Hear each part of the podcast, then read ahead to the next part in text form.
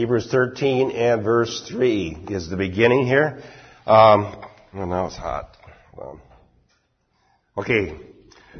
It says, remember the prisoners as though in prison with them and those who are ill-treated since you yourselves are also in the body. Now, initially there's a question about what it means in the body and um, William Lane gives some good um, reasons why that believes, he believes that's the human body, not not the body of Christ. Although when I first looked at it, that's what I would think, uh, and I'll share some of the reasoning he has with with you. But the idea would be because we also share the frailties and sufferings that attend this present life we can have empathy for others who are suffering and ill-treated and um, subject to mistreatment. Now, there's a previously it said that they themselves, uh, at least some of these Hebrew Christians, had gone through the same thing. Uh, Noel, could you look up Hebrews 10, 32 through 34? Remember the former days. Okay, Hebrews 10, 32 to 34. But remember the former days when, after being enlightened, you endured a great conflict of sufferings, oh. partly by being made a public spectacle through reproaches and tribulations, and partly by becoming sharers with those who were so treated.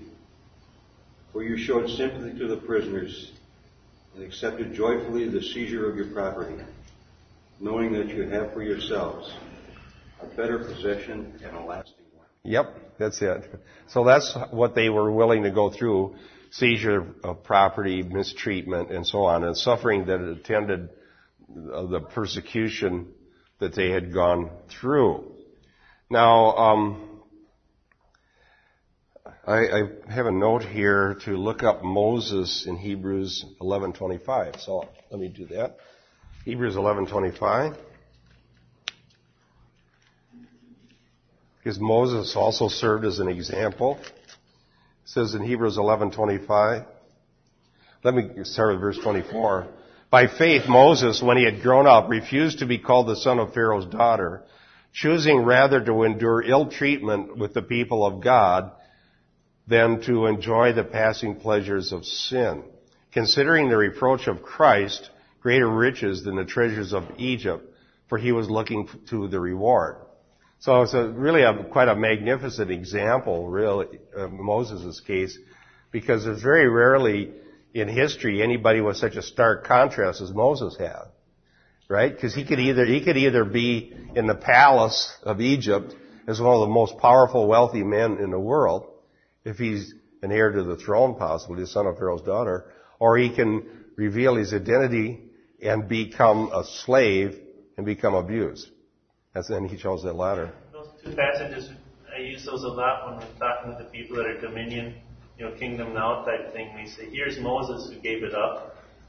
And here these people, instead of demanding and taking over the governments that are putting these prisons and fighting them, they just joyfully accept the seizure of their property. And God was in charge of everything and that the gospel is worth it.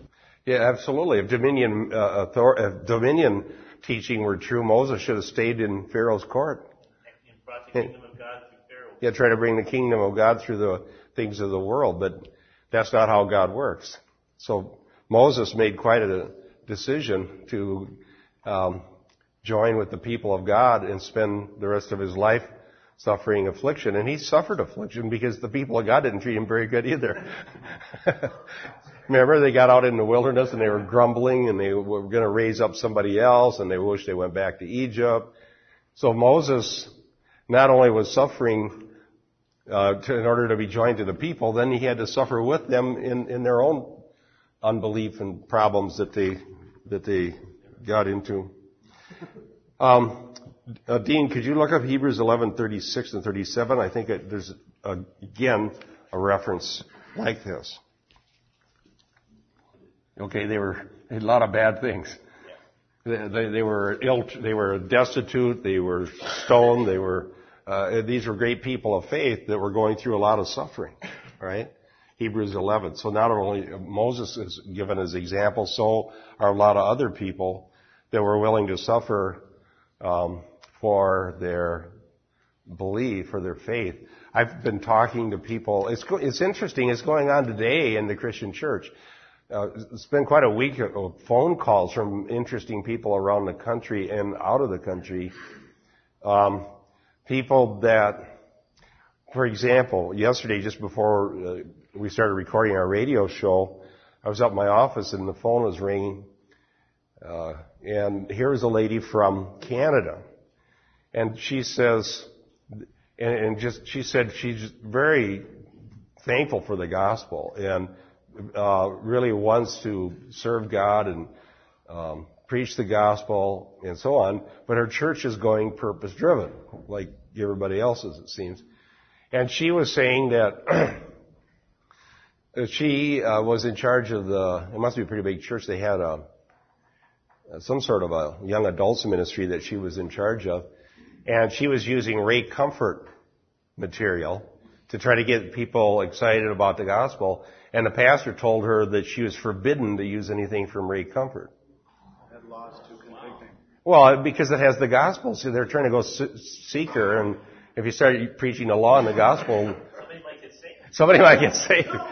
And so, uh, and anyhow, this lady was just beside herself, uh, saying, you know, I don't know what to do. I can't, I, I don't, I can't, they don't even want the gospel. And so she was, she reading, she calls, wanted to know, she ordered one of my books and wanted to know why it wasn't there yet. it wasn't that long ago and it's going into Canada. So I sent her some stuff, uh, and, uh, just some, people are looking for tools. But I got another call from, no, an email from somebody out east that heard the, the radio show that Brian and I are doing. And she was saying, I need help. I need help. Um, they, they, they won't listen to me. I need to be able to fight this evil that's coming into our church. And what's happening is Christians are actually being persecuted by fellow Christians for the, because they love the gospel. Because the gospel is a thread. You can't really have the gospel if you're going to have the seeker movement. Well, Ryan, you, you just had to take a class that's based on this other thinking, right? Yeah, tell me, tell everybody what you just told me about your paper and what the class is about. I don't. I just. I had to write a, a paper on uh, my theology of evangelism and, and discipleship, and you know, I was telling Bob, I just don't know how good of a grade I'm going to get on it because I just because I just ended up writing on on the basic biblical definition of evangelism, the pure gospel, and then with discipleship, the means of grace. Means of grace, yeah. And that was it. I didn't get into any fancy schmancy uh, methods and what have you, and I mean, you have all this stuff that they wanted you to go through, becoming a contagious Christian, and, and you know all this stuff from Willow Creek and Saddleback and stuff like that. But it's really not gospel centered. It's much more, much more man centered. It's man centered. And so, you know, but I'm not gonna, for the sake of getting an A, gonna, gonna write a paper that's gonna please the professor. Well, well, and you also earlier yeah, I, I, I haven't gotten that grade yet. Well, you, you also took a class from this guy that now has the biggest church in Minnesota on preaching. Oh yeah, yeah, and uh, Bob Merritt. Uh, he's got uh, what is it, Eaglebrook? Eaglebrook. He's, they've got eight thousand people coming now, so they're the biggest church in Minnesota. Oh, and, and you wouldn't believe how much of the, the the things there, how much he would say, like you know, this. I would always come back to this is the stuff people want to hear. They don't want to hear about you know doctrine. people don't want to hear doctrine, so don't preach doctrine. They would say that flat out, and most of the people would nod and yeah, yeah, yeah. In other words, they don't want to hear the truth. Right. No, when that's that's just what. That's well, they say that. That I have a slide, uh, um, you know, on that DVD we made for the for the uh, redefining. There's a slide that quotes Rick Warren and says people are not looking for truth. So they do the demographic study and, the, and, they, and they ask people, they don't want truth. So what do you do? Well, you don't give them truth because they don't want it. Uh, and so it's really gotten that bad. Well, Bob, I, on my paper, what I, I wrote, um, and I, I, I quoted 1 Corinthians uh, chapter 15, uh, verses 1 through 8, which Paul really, I, I said, this is essential. You have to have this stuff or you don't have a gospel. Amen. Because it, it says, I gave this to you of first importance. That's the wording Paul uses. Yeah. This, is, this is of first importance. It says Christ died for our sins according to the Scripture. He was raised in accordance with the Scripture, and then he appeared to. And and I basically, you know, basically said, if this is not there, there is no gospel, and thus no no evangelism. There's no evangelism, and, and there are no disciples. No. See, you can't be a disciple if you're not converted. And so you take like the shape program, and it works for you. Don't have to be a Christian to study your own shape. Uh, Sam. When you get these emails from people that are concerned about purpose driven or any other programs coming to the church that are not gospel centered, they oftentimes they go to the pastor and present their, their papers, books, or whatever, and the pastor usually turns them down. Well, then should, is the emphasis? They should do that, but shouldn't, shouldn't they also then be uh, uh, encouraged to help others that believe the same way as they do that they're looking for? In other words, find brothers and sisters within that. Find the remnant, yeah. Find the remnant, and then Well, that's what they do, but but that's the. I don't know if I sent that one around with this lady said she thinks she's going to get kicked out of her church for contending for the gospel, because the re, part of the reason they do kick these people out is they're afraid they will find a remnant, and they'll start wanting things like Bible studies in the church. You know, so what what does evangelical mean? Yes. Well, I yesterday I was listening for a while, and uh, and maybe it was when you were and Jan were talking together, or one of the other speakers on the program. And they were saying that uh, they've had concerns, deep concerns of pastors of these huge churches. When they start bringing the gospel in, membership goes down. Well, uh, yeah, they they couldn't exactly because the seekers can't tolerate the gospel. You know, you know what's interesting is that the whole thing seems so obvious. It's it's just it blows me away that it's, it's we shouldn't even have to be talking about this. But But it's just the way, it's just the way the word says it's going to be. yeah, that's true. But who knows what's going to happen? But the number of people I'm hearing from is going up all the time, and they all have the same story. The same story is I was in a church that used to preach the word, now it doesn't. I asked the pastor, or I, I and he told me, no, we're not, uh, just forget about that, or they're going to get kicked out, and so on and so forth. And the second part of the story is, I can't find the church. Now, we heard from somebody, was that you, Brian, talk about this person in Missouri? That started going out at a radius of 80 miles? He, went, he knew that their statement of faith on their website was useless, that much he knew. So he met with each pastor, he met with 25 pastors, and not a single one of them would refute contemplative or purpose driven. Not one of them. He doesn't, he goes, my wife and I still don't have a church to go to because I don't know how much farther out I need to drive. well, yeah, I'll tell you, maybe the Lord will raise up a movement or the rapture is going to happen. I don't know what's going to happen. Well, but there certainly uh, would be a right, a movement if somebody could go into any one of these towns and just start preaching the gospel. God would raise up the remnant, and you could start a church. Um, okay, I was going to read William Lane's comment on uh, Hebrews 13:3 about being ill-treated. So what brought up this topic was that this still happens today. The gospel is at odds with everything in the world. And for the most part, it's at odds with most of what's in the church. As far as the organized religion church. And so one way or another, it creates conflicts. Because conflicts are part and parcel of the gospel. Because once you have been apprehended by God's grace, and you see the glories of the gospel and the truth of it, and the fact of the blood atonement and all these important doctrines, that immediately there's hostility between you and the world. Amen. All right? Because friendship with the world's hostility to God, and, and there's this just, that's the way it's always been. It's not new today, it's always been that way.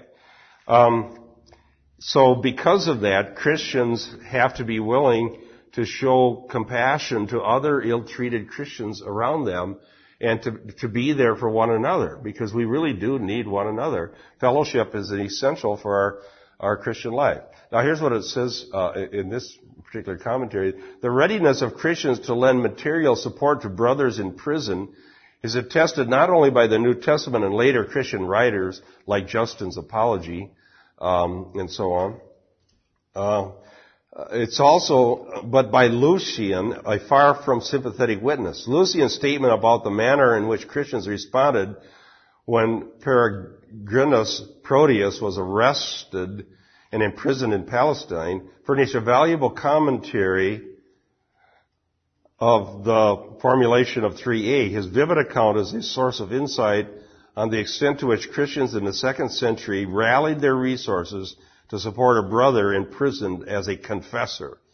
Um, another, uh, let me give you a little historical background.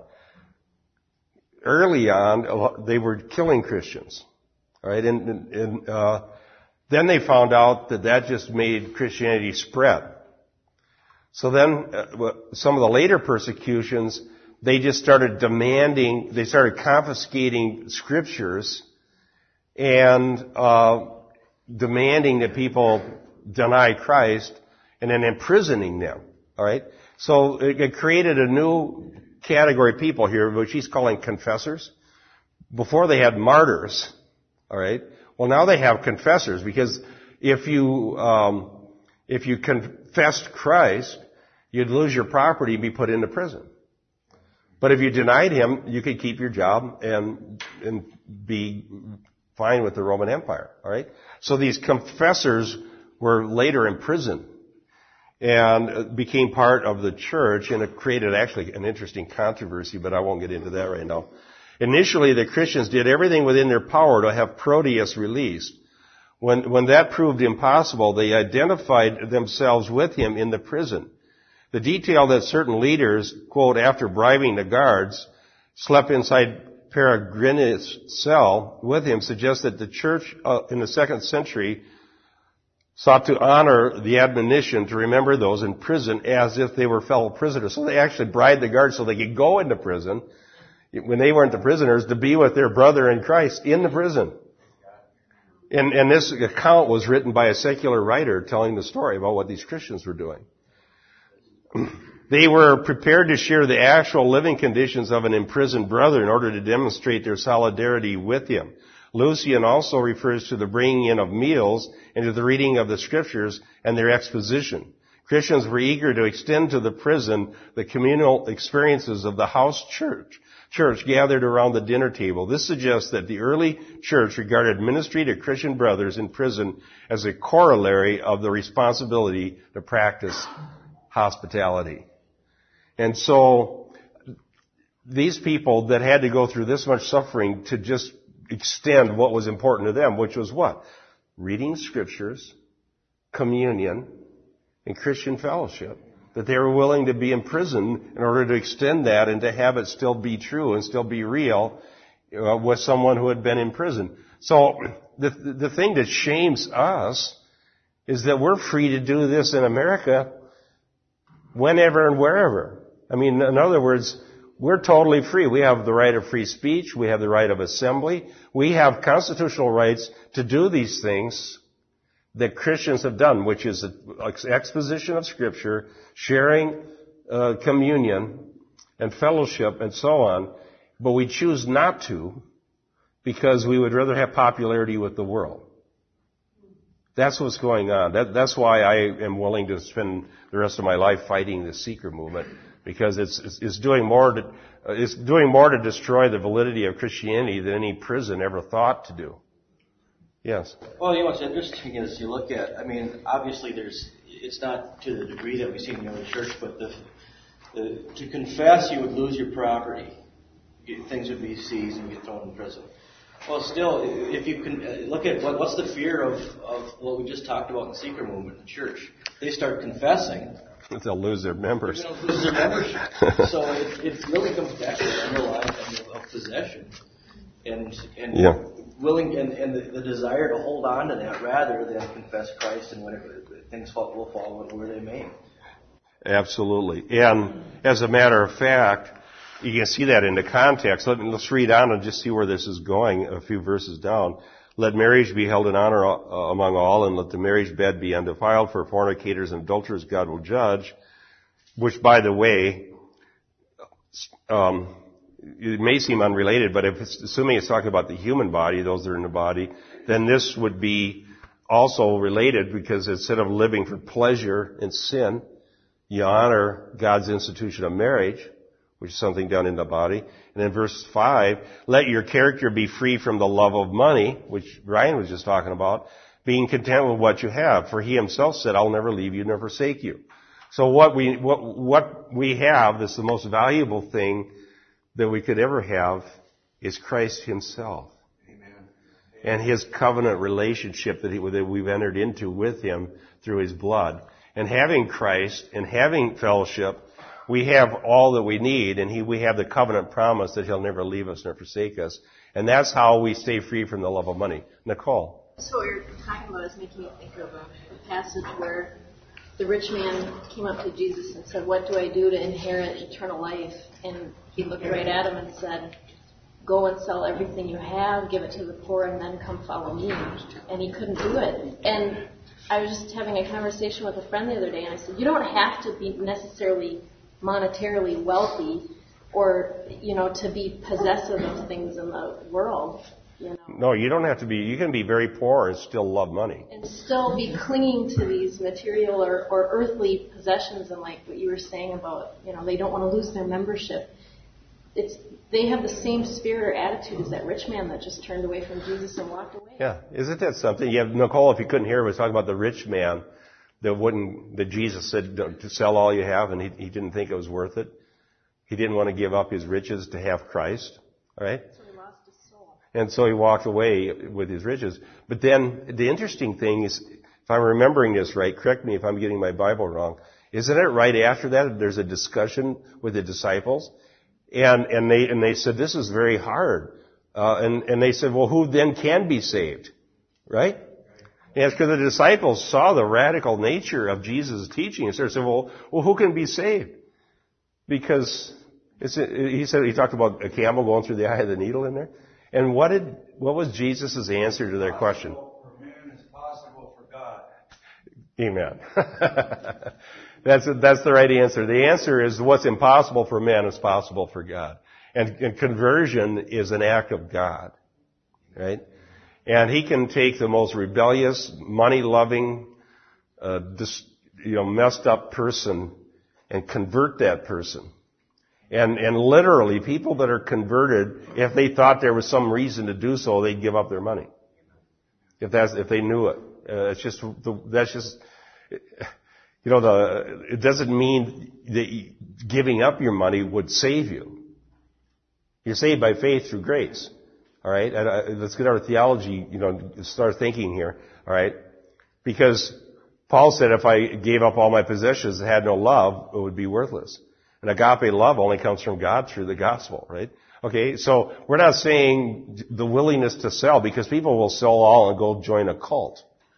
Or they'll sell all and become a Buddhist monk or something. But, but what I'm saying is that, that the gospel is such that once you've been apprehended by the gospel, it's more important than everything else. Amen. Yeah, yes, Dean. I think uh, we can all identify with an example that I'm going to give, but uh, I've been faced in my lifetime four times on the operating table. And when you're in that position, you want to make sure you're right with God and you want to be close to your loved ones. And it's really funny because these four times I never wanted to check my bank statement. I never wanted to, to, to make balance my checkbook, and I, I never wanted to make sure that oh I got to see my car one more time. You know, your your possessions are just totally out of the question. You know, you get your priorities in order when you're facing a when you're facing a surgery. And the only thing that is important is that you're right with God and you're right with your with your loved ones, and it just puts things in priority for you. Yeah, you had a real serious thing that happened, right? I've, I've had aneurysm. Yeah. Behind my eye, and several other different. Yeah. So anyhow, it's a good point. Pretty at some point in life, you're faced with all this stuff really doesn't mean anything. Doesn't mean anything. Yeah. And so all the gospel is doing is making that clear up front, but it's harder to do. Yes, yes. I was just thinking this morning, you know, what you're talking about being homeless. Most people are homeless, and I get to be a real estate agent from God talking about homes like I told the homeless that you're not homeless. We're talking about a home for eternity through the shed blood of Christ by putting your faith in God. A lot have got four or five mansions, but we're talking on the eternal scale. There's homeless as homeless can be. So when Moses gave up the riches of heaven, sure he suffered with God's people, but he had eternal riches. Noah got to preach for 120 years. I love Noah. He never got one convert because he got to yell for God for 120 years and God heard every minute of it.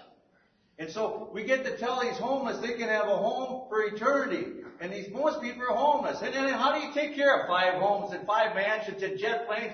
Who wants all that stuff anyway? It's straight out of hell. I'm going to tell you, we just need what we got. And I'm getting ready to die at the fourth quarter of my life, and I want to shout the glory of God where real riches are. Real You're- riches. you're- On the foundation, God says gold, silver, and diamonds, not straw hay, and we're, and they won't be able to hear me up in heaven, so I'm going to make a lot of noise now, shouting how great He is. And how great is He? yeah, great is Okay, that's good. Dan, we, I saw you were out there this morning. I went, I, I got out to see how bad the mess was out here. And There's Dan sitting there with somebody out there explaining the gospel. Yeah, they can have a home in heaven. Yeah. eternity. So he goes to the homeless and tells them where they can find a better home. Great idea. Let me tell you about a home far better.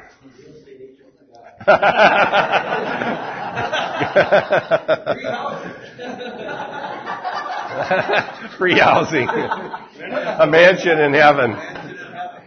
You'll get there sooner rather than later. I like your uh, analogy. You're in the fourth, fourth quarter. I, th- I think a lot of us are. um, could you look up? Um, yeah, why am I looking at you? no, I was going to give you a verse. I wasn't implying that. Maybe you're in a two minute drill. no, no. Genesis 40, 14, 15, and 23 uh, for Brian. And um, Stephen, uh, Jeremiah. You know what? That's a long section. I think I'll just read it myself so everybody can hear it. So I'll give you Matthew 25, 36. And then, um, you know Bible, Keith? Okay. Leif, nice to have you back, by the way. Leif's back from college. Romans 12:15 Doesn't he look a lot smarter?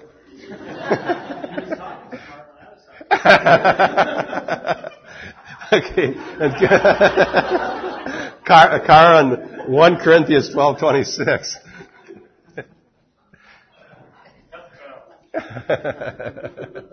okay, Genesis uh, 40, 14, 15. And I said 23. Okay, what's it say? 14, 15, and 20? Yeah. Okay. Uh, but think of me when it shall be well with you, and show kindness, I beg of you, to me, and mention me to Pharaoh, and get me out of this house. For truly I was carried away from the land of the Hebrews by unlawful force, and here too I have done nothing for which they should put me into the dungeon. Great. Joseph was talking to this guy that was going to get out and help him. All right, then 23. Let's see what happened. But even after all that, that chief butler gave no thought to Joseph, but forgot all about him. Okay, so I was talking about remembering those in prison. So Joseph was a fellow prisoner with this guy and interpreted his dream that he was going to be able to get out and restored to his job with uh, the Pharaoh. And he said, remember me. So what did he do when he got out? He forgot Joseph, let him rot for three more years. so it says it's supposed to remember the prisoners. Um, okay, Matthew 25, 36. Naked and you clothed me. I was sick and you visited me. I was in prison and you came to me. Then read verse 43 to them. I was a stranger and you did not invite me in. Naked and you did not clothe me. Sick and in prison and you did not visit me. Okay, so it was judgment based on how people responded to prisoners. All right. Um, Romans twelve fifteen. Rejoice with those who rejoice, and weep with those who weep. Leave the same mind towards one another. Do not be haughty in mind, but associate with the lowly. Do not be wise in your own estimation. Okay, associate with the lowly, care about people as far as what they're going through. 1 Corinthians twelve twenty six. And if one member suffers, all members suffer with it. If one member is honored, all members rejoice with it. Okay, so there's a solidarity of the body of, the body of Christ. Um, I had a long section here. Jeremiah 38, 6 through 13. Let's see what that is. Jeremiah 38, 6 through 13. I like looking up these Old Testament passages in, while we're studying through whatever book because I just, there's no way there's time to teach through the entire Old Testament verse by verse because it's so long. But I want everybody to learn the Old Testament. So we try to do a lot of cross references into the Old Testament so that we get, so that we learn it while we're studying the New. Jeremiah 30, Jeremiah 38, starting with verse 6.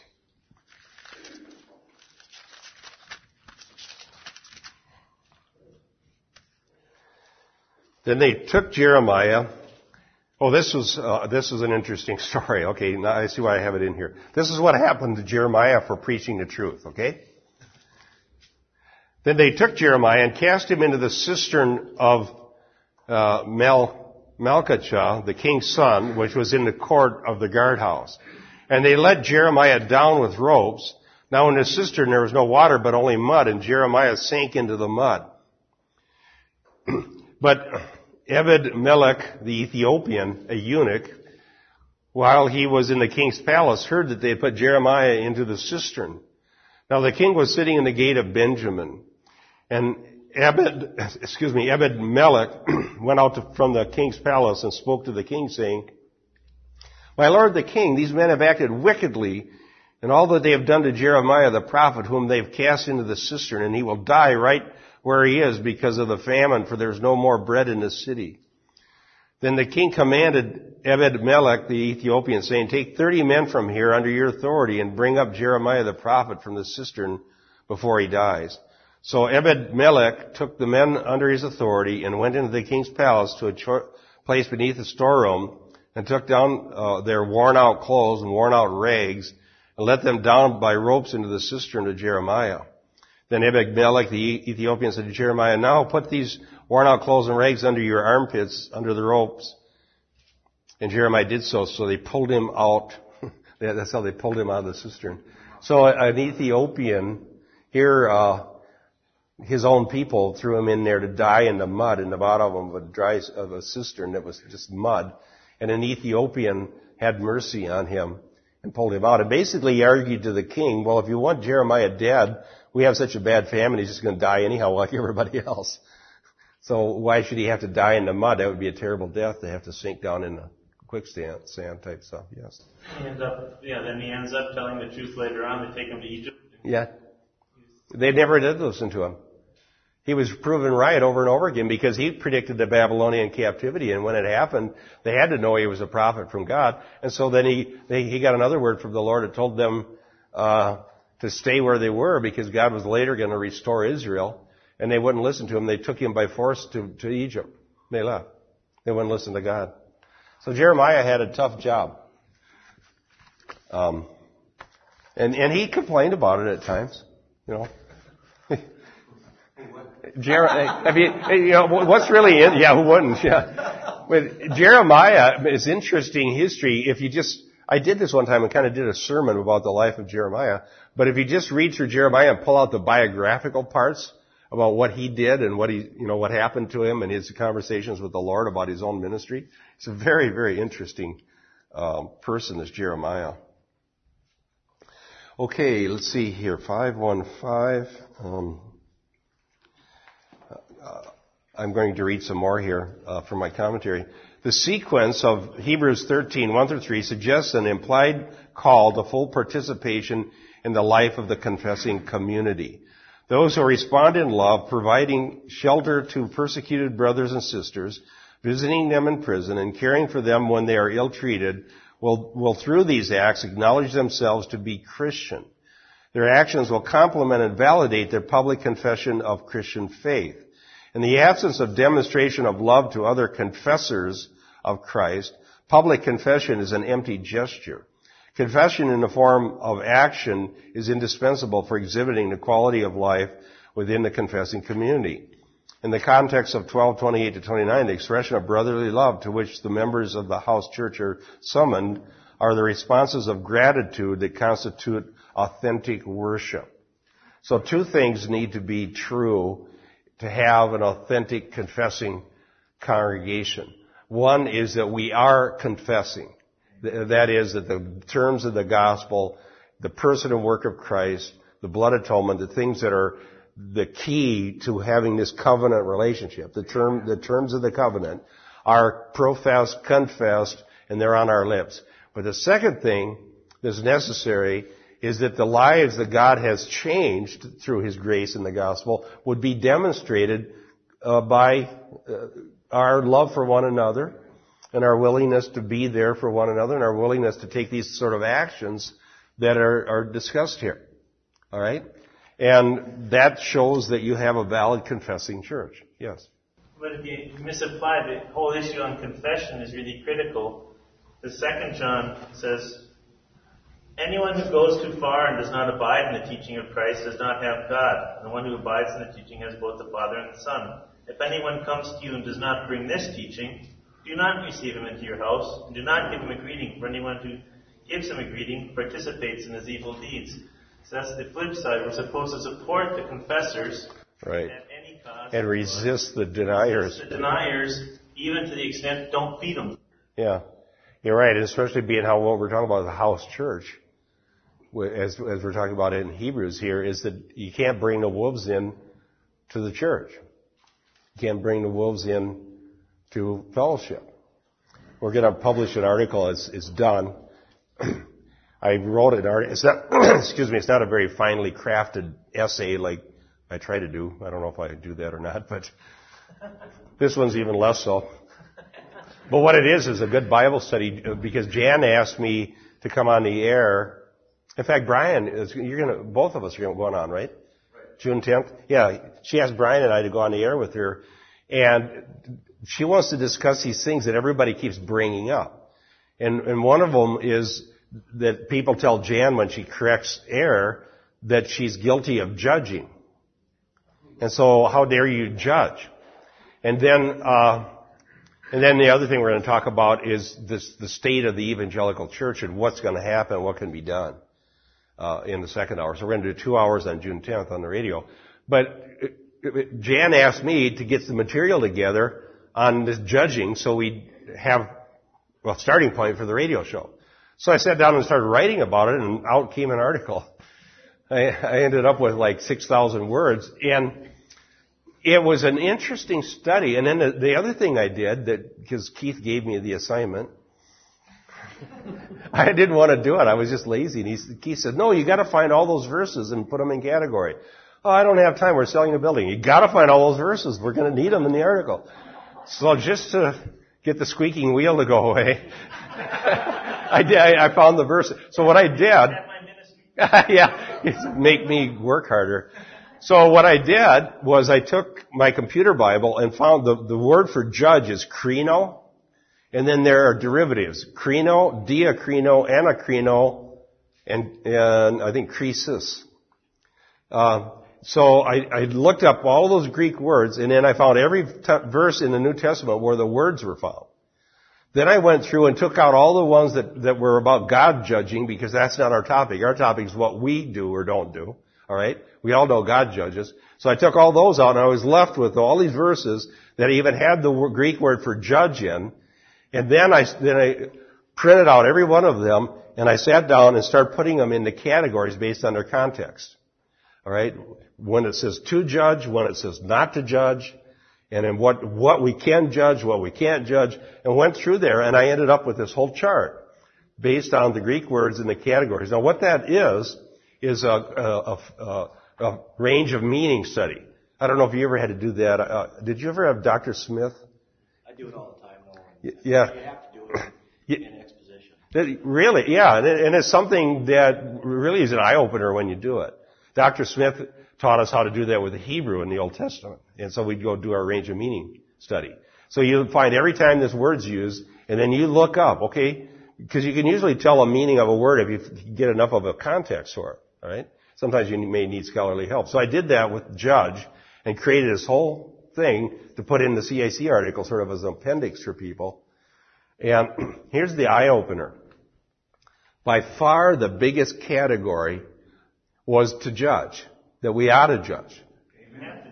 Yeah, that we have to judge. And, and, and, that, and, and, that, and what, it, what that category was, was to make a determination based on facts and or scripture. Amen. Yeah, to be discerning. And so there's a whole big slew of verses that tells us to do that.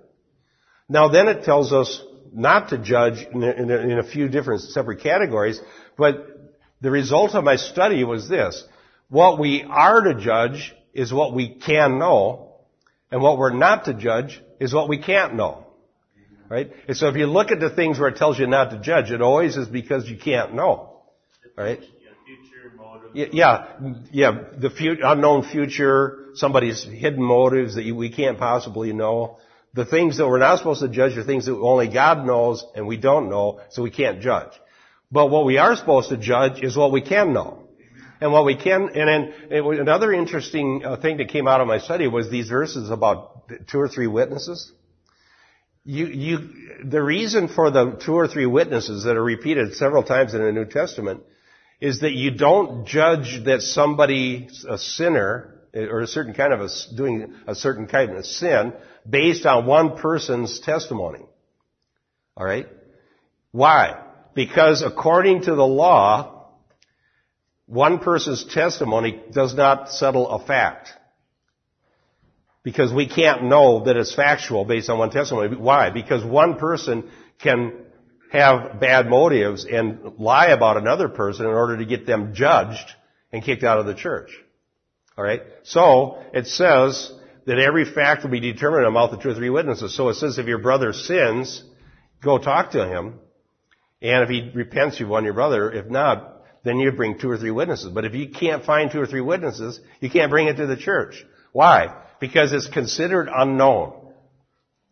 And then Paul said that when he came to Corinth and he was going to judge sin going on there, he said every fact will be confirmed by two or three witnesses. Even for Paul. He wouldn't judge a sin unless there were two or three witnesses. Otherwise it's considered unknown.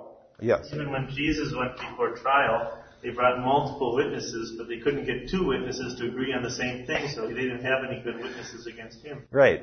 So the, the so the, the the law of two or three witnesses was was to establish what is a fact.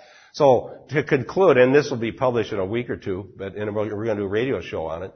To conclude, then, is that we have a responsibility to judge what can be known. Amen. Now, that passage in John we can know when somebody goes too far. Right? There is a body of revealed truth in the scriptures. That's the, that's what it does. That draws the boundaries about what can be known and what can't be known. The secret things belong to God, but what can be known is what's revealed. Now, taking this body of revealed doctrine, you have boundaries. Alright? The doctrine uh, that God gives us creates the boundaries for the church. So anybody that can read the Bible can know when someone goes too far and doesn't abide in the doctrine of Christ. And when you, and so that can be judged and that must be judged. And so when it's judged that someone's not abiding in the doctrine of Christ, then according to 2 John, they're judged to be false or a wolf, not a sheep. Alright? And it is the obligation of the leadership of the church to not allow wolves into the flock. Yeah, right. And I'm going to preach a sermon a week from today on this because I think I, I've seen Matthew 7 now clearer than I've ever seen it in my life. And I know I preached it through Matthew three or four years ago. I was probably in Matthew 7, but I know I didn't see it as clear then as I do now. So uh, what I want to show is what fruits are and what they are. And we'll just walk through Matthew 7 and see what we can judge and what we can't judge. And what does it mean to judge by the fruits? Now, and, and, and I'll tell you right away what it's not. It's not what somebody looks like. In fact, one of the passages I found in my study was that people make, it says, do not make unrighteous judgment. You judge by appearances. That's what Jesus said. If you judge by appearances, you're making unrighteous judgment. Amen. Okay, so somebody comes along and they're nice and they're they're, they're funny and they're charming and they're, uh, uh, you know, really kind of like a cool person that you'd like to be friends with. That's not what you judge. That doesn't mean anything. That, like I said in my article, it could be the Dalai Lama. You, you don't let people into the flock just because they're nice. Okay. Apostle Paul dealt with it today. There's uh, on the internet and every which way, even amongst Christians, he dealt with it way back when sexual perversion. One of the people in the church in the days of Paul was sleeping with his stepmother. And the church, when the church should make a judgment today, they don't make a judgment. Oh yeah, by the way, that was passage Yeah. I found in my study. And he said, 1 Corinthians if 5. this man repents, we will forgive him. If he doesn't repent, I'll turn him over to Satan for the destruction of his flesh, so that his soul will go to heaven as by fire. Today, one of the biggest problems in the church is a lot of, on the internet, people confess to me, they- I didn't ask for it, with their problems. You catch them with uh, young children, supposedly believers, perversions of every sort going on today, like Sodom and Gomorrah. And so that needs to be addressed within the church. I was at a church where the choir director ran off with one of them uh, in the church welcome, but like was everything, never made a challenge to him. And where they should make a judgment. Well, we don't want to hurt nobody's feelings. We're not going to make a judgment. But God asks us to make a judgment at times when it's sticking in your face. The whole church sees it, and there's witnesses. Okay, okay, what you're talking about is Matthew 18, and that's what that is about. See, what's happening is a misuse of Matthew 18. Matthew 18 is about that sort of thing. Okay? Yes. Because there was a fellow here, one of the first times we ever had to do this as a congregation was in the early 80s. There was a guy who simply decided, I don't want to be married to my wife. Well, so we said, why? What did she do? Do you have any grounds for this? Oh no, she's fine. I like her. She's a really nice person. I just don't want to be married to her. I want somebody else. Really? Yeah, that's what he said. So we we brought it before the elders, and we didn't. It wasn't hard to find witnesses because he just told us that's what he's going to do. All right, and uh, we said you can't do this. You got a perfectly fine Christian wife. That's you. You can't do this. Well, no, I don't. I don't want her. I'm going to go find somebody else. And so he leaves his wife, and so we kicked him out of the church. Said you're not welcome here. You're not the fellowship here. You're gone. You're out of here.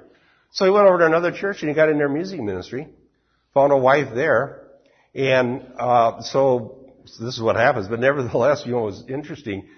His sister went here as well, and I saw her a few years ago. She was visiting from New York, and he said, and she said, since then he's gone through four wives. He's just, he, see, he didn't, he didn't want to submit to, he didn't want to submit to church discipline, and so his life is just not right. Okay, but that's what that's about. But the misapplication is they're saying that if some false teacher sells books to people in your church, and you as a pastor say, these books are false teachings and they're, they're, they're going to be harmful to your soul, and we want to guard you from this because we're looking after your spiritual well-being, then they say, oh, you're judging and that's a sin. So they're making huge category errors. Okay? Yes. I think, and this is maybe a difficult concept, but when we say God said don't judge, when the scriptural God said to judge, I'm defining a new God with little g. This God doesn't judge. And this is the one you're supposed to follow because this God doesn't judge. He's a nice guy. This is the one we're following. And in essence, when I go too far beyond the scriptures, I start defining a different God that doesn't judge or that approves of something. And it's not the God that Moses showed us. Not Okay. the God that Jesus showed us. He showed us the Father. The Father said to judge. And in proclaiming that we serve a God that doesn't judge the way that we're supposed to, we really are bringing in a God, the little g, Yeah. that doesn't, that isn't the God revealed in the Bible. It's Yeah. an idol as much as a, any That's, idol. that's, that's interesting. It's a redefined God, and God defines himself. We don't define him. We've made an idol. Yeah. We made a, a, a false God. Yes, uh, Nicole. I just wanted to mention that um, I just made a decision to leave a church that I've been at for three years because in a three-year battle of trying to explain to them that contemplative prayer is wrong, and even Bob and Brian coming to do a conference there, there are still people coming to me and saying, you're judging and you were hurtful to the youth pastor, even though they've made a blanket statement that, okay, contemplative prayer is wrong, they've put me under the scope that all these things I said and did to try to bring the truth into light, that I'm a judging, hurtful person. Mhm. And I tried to explain, you know, Scripture tells me that I need to be discerning, and I and maybe you can correct this if I said this wrong, but but I said, you know, I in my understanding, I think there's a little bit of a difference between judgment and discernment. I said, I I'm not God. I don't have the power to pass sentence over you and enforce it. God has that power. Yeah. But I am told by Scripture to have discernment about who's a false teacher. You know. Yes, actually, let me. If you could look up 1 Corinthians 4 and verse 5, I have a whole section in this article on that one verse, because that's one of the ones telling us not to judge. 1 Corinthians 4 and verse 5. Therefore, judge nothing before the appointed time. Wait till the Lord comes. He will bring to light what is hidden in darkness and will expose the motives of men's hearts. At Okay. that time, each will receive his praise. Right. So where it says don't judge before the time God will, But what was under question? The motives of men's heart. So we can't judge that because we don't know it. People may have really, really good motives and be teaching damnable doctrine. I, And people may have bad motives and teach the true gospel. okay. I even brought up the scripture that, that he mentioned about, uh, it's in the next chapter 1 Corinthians at 5 where Paul's talking about the man that was sexually immoral. They're, yeah, and they're supposed to judge that. And Yes. Uh, absolutely. you know, I've written in my you in my letter not to associate with sexually immoral people, not at all mean the people of this world. In that case, you'd have to leave the world. But now I'm writing to you that you must not associate with anyone who calls himself a brother, but is sexually immoral or greedy, an idolater, or swindler, or drunkard, a drunkard. With such men, do not even eat. And I said, okay, maybe he's not sexually immoral, but he's an idolater, and that he's trying to sway the whole church to contemplative prayer. He's an idolater. And Yeah. Saying Should be judged. We need to, he's, Yeah. refusing. We need to get rid of. Yeah. You know, in those two chapters, you have a little microcosm of what judgment is and isn't. First Corinthians 4, we read chapter 5 not to judge. Now, what were the Corinthians doing? They were trying to judge who's more pious. Well, I'm Apollos, I'm of Paul, and I, I like, so they were judging relative merits of different preachers based on their own prejudice, who they think is more spiritual or more pious. And Paul came out in the bottom because he wasn't spiritual in their eyes. Okay? So they said, don't judge that because we won't know who's rewarded more than others until God does it, in eternity. It's not for us to even think about. So they're making false judgments about things they couldn't know, but they have something they could know, and that is this person's living in incest, and they know it. And they don't do anything about it. So what we have is the church wanting to judge what they can't know, people's motives, or relative piety, and not judging what they can know, what, that sin needs to be dealt with. Yes. Yeah, there's a person uh, close to us that was just saying, came up to a, a family whose children had died in an accident and said, Your children are in hell. Your children are in hell because you sinned. And that's exactly the same kind of You can't do that. We can't know it, You- but that's up to God. We can say that somebody's teaching something badly, but for all, we don't know anybody's heart. We don't condemn people to hell. We just know what teachings that hell looks at, the teachings that hell promotes. Yeah. Okay. So um, we will try to get you. We'll have that material published so that you can actually look at it. But it, I think it's, and we're going to talk about it on the radio on June 10th. And, and it is an interesting study. But uh, the bottom line is, you can judge what you can know. You can't judge what you can't know. And what's going on is the church refuses to judge what it can know. That is whether somebody's doctrine is from God or not. Okay. God bless you. We'll see you upstairs in a half hour.